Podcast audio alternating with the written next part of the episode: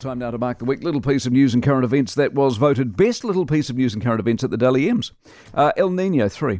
I mean, for something that's supposed to be hot and dry and lead to bushfires, how come it doesn't stop raining? Infrastructure 3. From the sinkholes in Auckland to the bugs of Queenstown, how third world does this country seem right now, eh? Auckland Airport 3.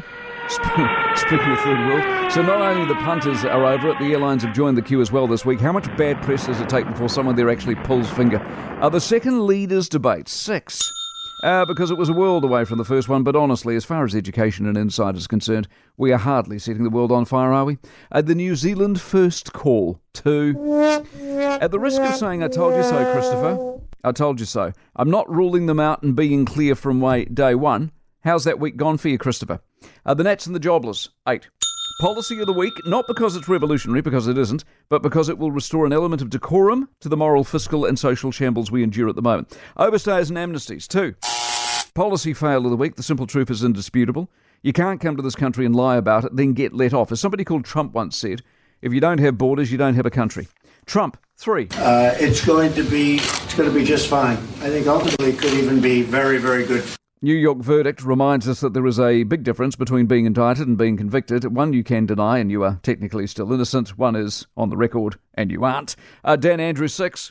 Uh, because although he's a dictatorial ogre, he did get re elected twice, and in a democracy, the voter is never wrong.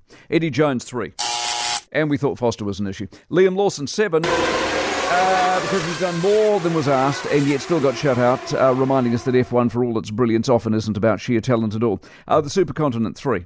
One, because it's a prediction for 250 million years away and we can't even get tomorrow's forecast right. And two, we don't even get to be part of it. Uh, road speed, six. Second best policy of the week hardly changes the world, but a, a little bit of common sense never goes amiss, does it? Oil, eight.